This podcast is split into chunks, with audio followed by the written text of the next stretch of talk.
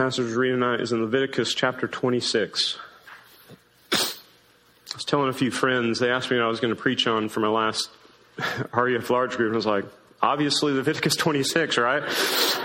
It's like the highlight of the Bible. I think it actually is, though. Let's read it. Start in verse 1. Do not make idols or set up an image or a sacred stone for yourselves, and do not place a carved stone in your land to bow down before it. I'm the Lord your God. Observe my Sabbaths and have reverence for my sanctuary. I'm the Lord. If you follow my decrees and are careful to obey my commands, I will send you rain in its season. The ground will yield its crops and the trees their fruit. Your threshing will continue until grape harvest, and the grape harvest will continue until planting. And you will eat all the food you want and live in the safety and live in safety in your land. I will grant peace in the land, and you will lie down, and no one will make you afraid. I will remove wild beasts from the land, and the sword will not pass through your country. You will pursue your enemies, and they will fall by the sword before you. Five of you will chase a hundred, and a hundred of you will chase ten thousand, and your enemies will fall by the sword before you. I will look on you with favor and make you fruitful and increase your number, and I will keep my covenant with you. You will. You'll still be eating last year's harvest when you have to move it out to make room for the new. I will put my dwelling place among you, and I will not abhor you. I will walk among you and be your God, and you'll be my people. I am the Lord your God who brought you out of Egypt so that you would no longer be slaves to the Egyptians. I broke the bars of your yoke and enabled you to walk with heads held high. But if you will not listen to me and carry out all these commands, and if you reject my decrees and abhor my laws and fail to carry out all of my commands and so violate my covenant, then I will do this, I will do this to you. I will bring on you sudden terror, wasting diseases and fever that will destroy your sight and sap your strength. You will plant seed in vain because your enemies will eat it. I will set my face against you so that you will be defeated by your enemies. Those who hate you will rule over you, and you will flee even when no one is pursuing you. If after all this you will not listen to me, I will punish you for your sins seven times over. I will break down your stubborn pride and make the sky above you like iron and the ground beneath you like bronze. Your strength will be spent in vain because your soil will not yield its crops, nor will the trees of your land yield their fruit. If you remain hostile toward me and, and, refuse to listen to me, I will multiply your afflictions seven times over as your sins deserve. Skipping down to verse 49, because verses 23, 22 through 39 sound like 14 through 19. They're pretty dark. Verse 40, but if they will confess their sins and the sins of their ancestors, their unfaithfulness and their hostility toward me, uh, which made me hostile toward them, so that I sent them into the land of their enemies, then when their uncircumcised hearts are humbled and they pay for their sin, I will remember my covenant with Jacob and my covenant with Isaac and my covenant with Abraham, and I will remember the land. For the land will be deserted by them, will be, and it will enjoy its Sabbaths while it lies desolate without them. They will pay for their sins because they rejected my laws and abhorred my decrees. Yet, in spite of this, when they are in the land of their enemies, I will not reject them or abhor them so as to destroy them completely, breaking my covenant with them. I am the Lord their God. But for their sake, I will remember the covenant with their ancestors, whom I brought out of Egypt in the sight of the nations to be their God. I am the Lord. This is God's word. I'm going to blow my nose real quick.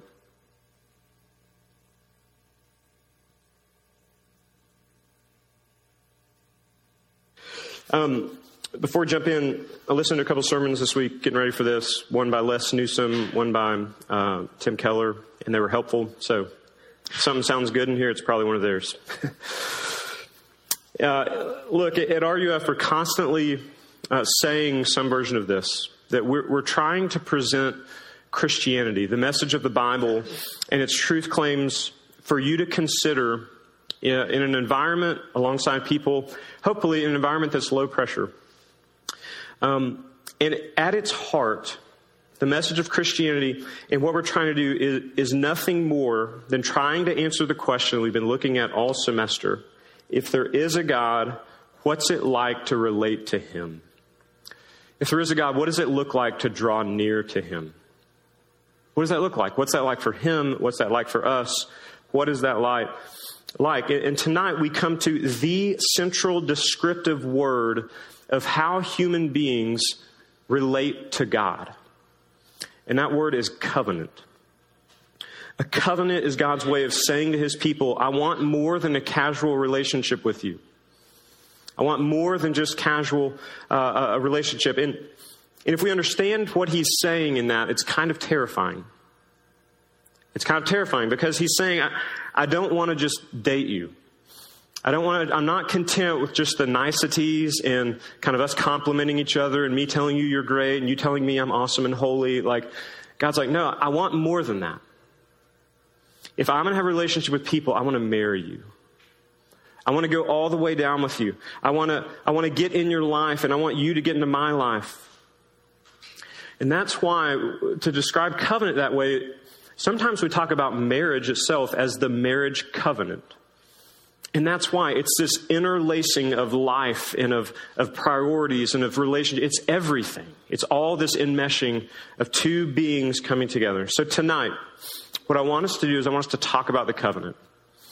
Under four headings, they're on your handout right there. Covenant defined, covenant terms, covenant keeper, and then a covenant life. So firstly, right there, covenant defined. So, I've kind of introduced it. Uh, what is it? So, I'm going to track along with that idea of a marriage that I, that I just started talking about. Imagine that there are uh, there's there's a man and a woman, a guy and a girl, and they've been dating for a while, and they're getting pretty serious. Okay, they're getting pretty serious. They're starting to think about marriage, maybe even starting to talk about it, and um, they sit down and talk about their passions, right? The the things that they really value and that they love. And that conversation goes this way she says, I need for you to know three things about me. One is that, the first one is that I hate cigarettes. I can't stand cigarette smoke. I'm really allergic to it and it makes me crazy. And he says this, okay, but I'm going to smoke because I love cigarettes. I can't imagine a day without cigarettes. Uh, thanks for telling me about that though. Appreciate it. She says, okay, well, something else that we should, uh, that I think about is that we should set our living expenses very low so that we can give away our money uh, and find other places where we can give our stuff to. And he looks at her and says, um, Well, good to know, but I want several homes and a few cars at each home. Uh, to kind of deal with as I desire. So um, I don't care if I have to go into debt to get those things, but that's what I want out of life. She says, okay, thank you. Uh, one, thank you, that feels great. Uh, one last thing. Uh, I want to live in an interracial neighborhood because uh, I want to reach out to another community of people that's different from me and hopefully as a means by which to kind of build inroads for the gospel and, and something like that. And he says, Are you kidding? You can't trust those people. I'd have to lock all my doors. I wouldn't get to go sit outside on the porch at night without being worried. And he says, I'm not going to do that. And then he looks at her and ends by saying this Look, I'm really glad we had this talk, uh, but let's get down to business. Will you marry me? And she says, What? Boy, you crazy. you crazy. Why does she say that? Because at the heart of every relationship worth having, there's both law and love. There's both law and love. Think about this. If you're in love, you can't live any old way you want. If you're in love, you can't live any old way you want. You have to know the passions and the convictions and the values of the one that you're married to, the one that you love. And in that, the love for the other person is, what fuels the law keeping. It's what fuels the desire to pay attention to their passions to what they say is very important. Love fuels the law keeping, and the law gives guidelines for how the love can be experienced and enjoyed. Love fuels law keeping, and the law gives guidelines and boundaries for how the love can be experienced and enjoyed the most. So, in this way, we see that covenant relationships involve both law and love. Let me lay the biblical language on top of this kind of analogy and definition. In our passage tonight, um, we see that it's a covenant relationship also that God has with his, with his people, with one big difference between that of a marriage. And, and it's a big difference. In a marriage, when two people are deciding to move toward one another and to join their lives to one another, they are equals And it's a process of them looking at each other and their shared values, or their, maybe their different values, but sharing their passions and their values with each other and saying, as equals, I'm committing to move toward you and to lay down my life for you in these different ways. And then, and then when both people do that, they will enjoy the benefits of being married. They'll enjoy the benefits of that covenant relationship. And when they do things that go contrary to that sort of love and laying down your life and kindness for one another, they'll, they'll not enjoy the benefits. They'll enjoy something that feels like a curse. Things will get bristly and the relationship will grow cold, even if just for a time. But with God, it's not, the big difference is that it's not two equals coming together. It's not two equals coming together at all because God is sovereign and He's eternal. And He can't relate to His people in exactly the same way because they're just not the same. They're not coming at it from the same place. So, because of that, the covenant arrangement, the covenant love that God has with His people is more like what a king, albeit in God's case, a good, kind, gracious, loving king, but it's more like a, how a king relates to his subjects. It's like a king, how a king relates to the people in his kingdom. Interestingly, in, in the ancient Near Eastern culture into which the book of Leviticus uh, landed and was written and was situated, there were lots of documents out there about uh, how kings would, would relate and speak to their people, their subjects. And what's interesting in those treaties, as they were, is that some of the language in those king to, to vassal servant treaties, some of the language was almost exactly ordered like what we see here in Leviticus 26 showing that it's the language of a superior to someone who may very well be loved and honored within the kingdom, but it's a superior to someone who's lower. In that language that we see uh, in those treaties, but also here in Leviticus, Leviticus 26, is this set of, in this series of blessings and curses. Right? Those are the things that are intuitive to marriage. If you love one another and kind of do all those things, there will be tremendous blessing and you'll be enjoyment for days. But if you don't do those things, as I mentioned, there'll be cursing and it'll, it'll be bristly, like literally maybe cursing at each other. But it'll be bristly, right? And it won't be that fun at times. But with God, here in Leviticus, He spells it out crystal clear. And we call that the terms of the covenant, which is the second point tonight. When I was growing up, um, my brothers and I, had two brothers.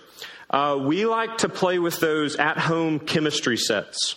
Um, how many of y'all had those growing up? Like came with a bunch of little elements? I got some nerds in the room. Great. Um, so those things are fun and you kind of work through the, the playbook or the, the instructions and you do the experiments and they're fun but at some point you've done them all and they get kind of lame so my brothers and i uh, as we were a little adventurous we, we there wasn't even the internet back then so we didn't get online which is what i was going to say. Um, but we researched and found some additional recipes. And these recipes were a little more exciting. And these recipes also had some disclaimers. And they said, if you do it this way and not this way, there will be a lethal gas that is formed. If you do this and not this, or if you let this element get above this amount of temperature, um, it will explode violently in front of you. But if you do it correctly, there'll be a bright flash. Or if you do it correctly, you'll see this fizzling, sizzling thing over here. But if you do it right, it'll be great. If you don't, it will be bad for you. It's blessings and curses. Right there. And this is what, these are the terms. That was the terms of the experiment. Have fun if you do it right. Die if you don't. God says, look, there are, there is blessing to live life the way I've called you to live it. There's tremendous blessing there. So look at the terms in Leviticus 26. God is in these, in verses 3 through 13, this should be no surprise if you've been here at all this semester. Because what we've seen is that God is over and over and over again in the book of Leviticus saying, I am the God of life and I desire to give you life, the full life, the abundant life. And so here he's looking at an agrarian society and saying, if you do these things, It will be the best life you can imagine. Look down at those verses, just kind of glance at them. Think about this. If you were in an agrarian society, this would be as excited as you could get. Blessings on the land, peace from your enemies, fruitfulness, enjoyment of God's presence. Look at verse 13. I love what he says right here. God says that if you obey me, you'll be a person who walks with your head held high. You won't be depressed. You won't be navel gazing and self condemnation. That there is real joy and tangible blessing in following me. But, verses 4, 14 through 39. But if you break the covenant, all of these curses are going to fall down on you. God is saying, I can't, I can't bless disobedient people. I can't just, I can't just wink at guilt and be like, okay, you go on by. It's just between me and you. I'll, I'll disregard that. God's saying, I can't do that. Why? Because He's a just God. If there were a judge down here at the courthouse who, who did that to people as they came in as guilty and he said, Hey, I got you, dude. Just go on over there. You're, you're good. I'll take care of it. The people who suffered at the hands of that person would cry injustice. It's foul. You can't do that. And we'd run that, that judge out of town, and God's saying, How much more me, the just judge of the universe? I can't overlook sin. So, what are the things right there? They're really they're the opposite of verses 3 through 13, the curses. It's defeat by enemies, drought on the land, living at the, at the mercy of Mother Nature and the weather, devastation on crops, and eventually total destruction.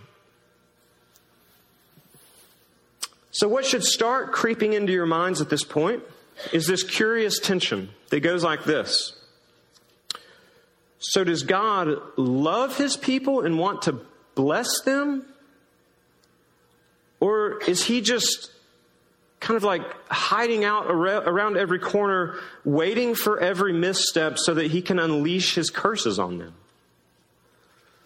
Is he actually God who loves his people wants to bless them, or is he, is he waiting to be that just judge and call down the thunder? Or to ask it another way, are the blessings of God conditional or unconditional? Are the blessings of God conditional and unconditional? And look, y'all, in complete pastoral transparency, which may be a rarity these days, um, as you work through the Old Testament, and really these verses here, uh, verses 40 through 45, give us a little picture of it. As you work through the Old Testament, it looks like the Bible gives competing answers. At points, it will seem like that God is totally sold out to his people and he's all in on them and says, I will never forsake you or leave you and I love you and I'll be faithful to my covenant. Other times, he's like, but if you screw up, I am done with you. Like, I'm done with you. So which is it? Is God unconditionally loving or unconditionally just? Is he, is he good or is he, or is he rigid? And what happens when we see God kind of in this seemingly, uh, this contradictory position is we tend to go one of two ways. We tend to go one of two ways. On one hand, what I would, I would call the, the liberal side of it, the open and relative side, they say, yeah, there's all those things we should do, that we should do. We should love people and we should follow God's laws and all that. But at the end of the day, God's going to forgive us all anyway. And God is actually loving. And so He's not going to hold us to account for that. So that's on one hand. On the other hand is the conservative side, which says, yeah, yeah, God is loving, and He does, and He loves us. But at the end of the day, if you want to experience God's love, you better obey Him. You've got to obey Him if you want His love. And so they push us to these two extremes, and that's, that's the tension that the Old Testament brings about. That says either, seemingly, that law is the reality and love is secondary. Sorry, that's over here. Or that love is the reality and that law is secondary. And everybody, as you come to the Old Testament and read it, you slide toward one end or the other. Either, either toward liberal relativism or conservative moralism all through the Old Testament, this tension is not resolved. It's not. So if you've ever read the Old Testament and you are just utterly confused by what is going on, that's for good reason. It's not the end of the story. It's jumping right into the middle of it and thinking that it's all wrapped up. It's not. The point is this God wants a covenant relationship with us, but because He's God, trying to relate to Him with even the slightest flaw in us is a very dangerous thing, a deadly serious thing, even. The Bible's consistent question running through is this How can God draw near and bless a people who are constantly running away from Him and disobeying Him? I want you to feel this tension. It happens in this passage and it happens throughout all the Old Testament. God is absolutely going to be faithful to, to his end of the bargain. And that's not good news for you. Because we know that we're not going to be faithful to keep up what should be our end of the bargain. So, what do we do? What's the resolution to the tension? Third point there's a covenant keeper. The good news is that the New Testament actually brings about this astounding fact that in Jesus, God has fulfilled not only his side of the covenant, but ours too. Galatians 3:13 Apostle Paul says this that Christ redeemed us from the curse of the law by becoming a curse for us. That's a strange phrase, y'all. That Christ became a curse for us. What does that even mean? Here's what it means that on the cross, Jesus was treated as if he was an evil person, a covenant breaker. He was treated as if he was us and had done all the things wrong. And as such, he is beaten, he's mocked, he's ashamed, he's legally deserving the death that is coming his way that Jesus becomes a curse for us. It's interesting. I don't know if you've ever read the, the gospel accounts or maybe you've heard them around Easter time or something. But it says that as they were, the, the soldiers and such were getting Jesus ready to go up on the cross, they put something on his head. You know what it was? A crown of thorns. Which is interesting. You're like, wow, that would hurt. But what's really interesting is in Genesis chapter 3, thorns are the sign given to Adam for the curse. God says, Cursed are you above all things that, that as you go out and try to work, the ground is going to produce thorns instead of crops. And as Jesus dons the crown of thorns at the cross, he is literally and in every symbolic way becoming the curse for us. But it's not just that Jesus takes the curse on your behalf. As the only perfect person who fully kept God's covenant laws in every single way, he earned the fullest extent of God's blessing. Jesus did everything right. He fulfilled every single one of the Old Testament commands of God. He did it all, literally to a T, signed, sealed, delivered. He did everything. He was the full covenant keeper. And because of his great love and his generous heart, having earned the blessings, he does not hold on to them. He gives them away. He gives them away. The author of Hebrews says that, G, that, that in Christ all the promises are yes and amen in Him. He does it all.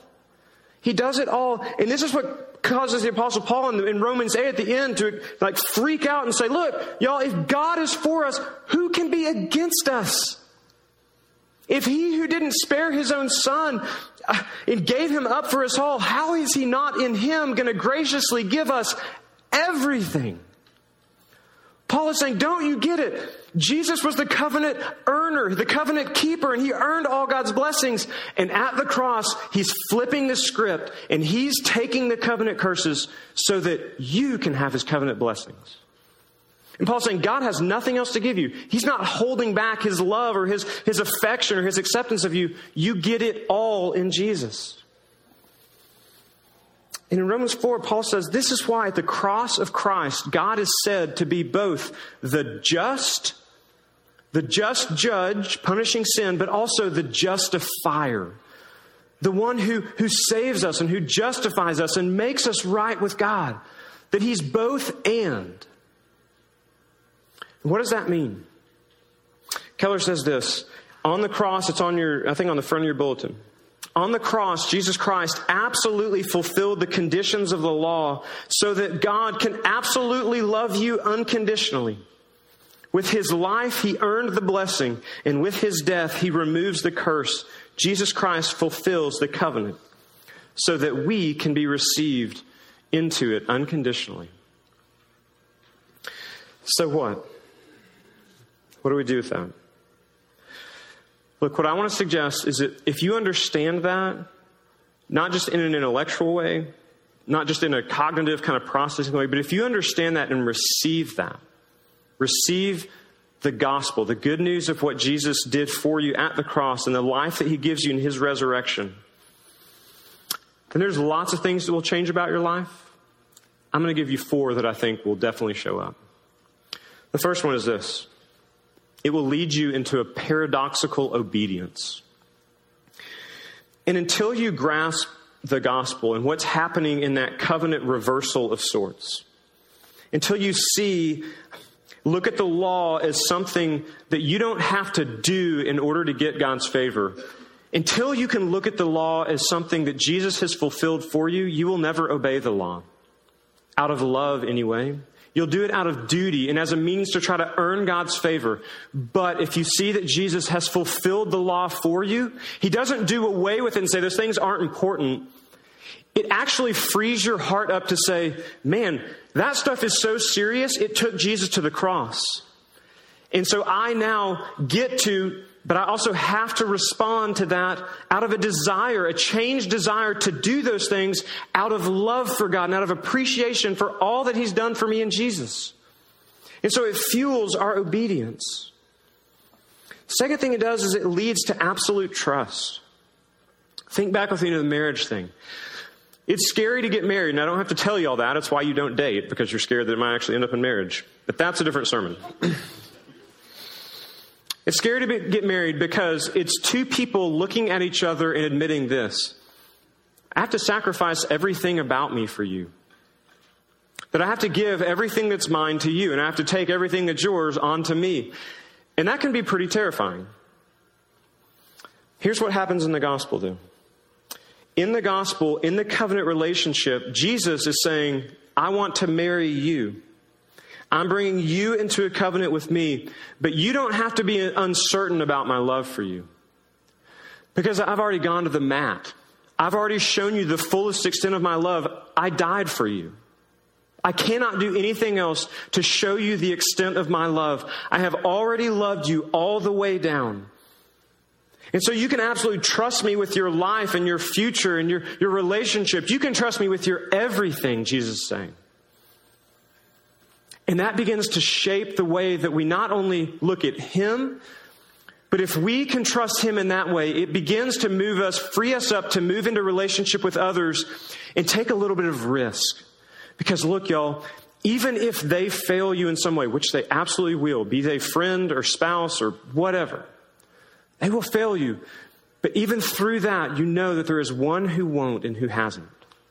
And so the ultimate security is in Him, and you can move toward others and not be scared of the proximate failures because you've already been ultimately loved. And trustworthy is He. Third, this is going to sound weird. It leads to church membership. Told you it sounded weird. Why? Because once you understand the gospel, that you've been brought into relationship by a covenant keeping God, then you start to look around at other people who have been brought into the relationship with a covenant keeping God. And for other people who have been brought into a relationship with a covenant keeping God by covenant, you begin to be in covenant with them. And instead of just uh, going to church and kind of consuming what happens there, you begin to look around and say, we've got things in common. Maybe not everything, but the most substantial and substantive things we have in common. And so rather than dating the church, I'm actually going to marry it. I'm going to sign up to be a part of this people. And we're going to go do life together. And I'm going to need your accountability and you're going to need mine. And we're going to help each other and love each other and have fun, and do all these things, but we need each other.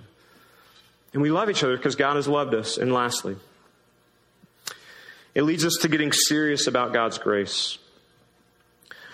Look, I've fully realize that some of y'all came to college thinking that these would be the years you checked out from God. That these would be the, this would be the time in your life where you go figure yourself out and, and find out who you are and whatever that means. And what I want to hold out to you, and what I hope you see, is that in the Bible, God gives you a way. He gives you a way of understanding, experiencing, and living in the world that is unrivaled both in its honesty about what's wrong and its hope for the solution and how it can go right. Here's what I mean that if we're going to be honest for like a hot second, we have to realize that we're part of the problem. It's not just that the world is screwed up, it's that I'm screwed up and I'm adding to its screwed upness. But in the gospel, Jesus says, I know, and I love you. And God has said, I love covenant breakers because there's only one covenant keeper. And He offered to switch places with you so that you could be counted as covenant keepers and He could be counted as the covenant breaker. And what that means is that in Jesus, we find the, the solution is so much more hopeful because it doesn't depend on us. It doesn't depend on how good you are and, and how many Bible studies you've been to. It doesn't even depend on how bad you are and how many things you haven't done. It, it's all about Jesus. That there was one righteous, perfect person. And if you've been good, it doesn't matter. Throw it away. It's all about Jesus. And if you've been bad, it doesn't matter. Throw it away. It's all about His righteousness. And friends, that's called grace. Grace is God's unmerited favor. You don't deserve it. You could never earn it. The only response is you receive it and say, That's amazing. I want that to be true of me.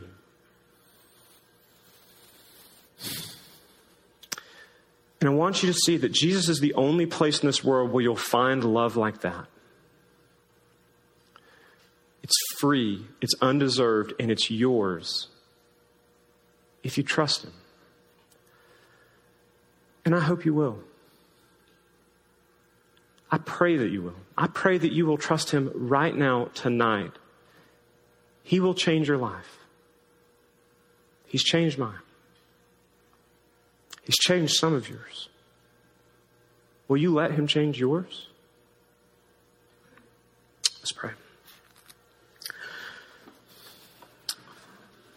Father, I pray that you would do work in our hearts right now. If that is something that we just need to turn from, that we've been doing, I pray that you would do that. Lord, if it's a life of having tried to live apart from you in all kinds of ways, I pray that you would turn our hearts toward Jesus and that we would see him as the covenant keeper and the one who loves us. God, I pray that we would see the blessings held out, but that the greatest blessing is you, we get to be back in relationship with you. So give us faith to believe the gospel again tonight, or for the first time. We pray and ask in Jesus' name, amen.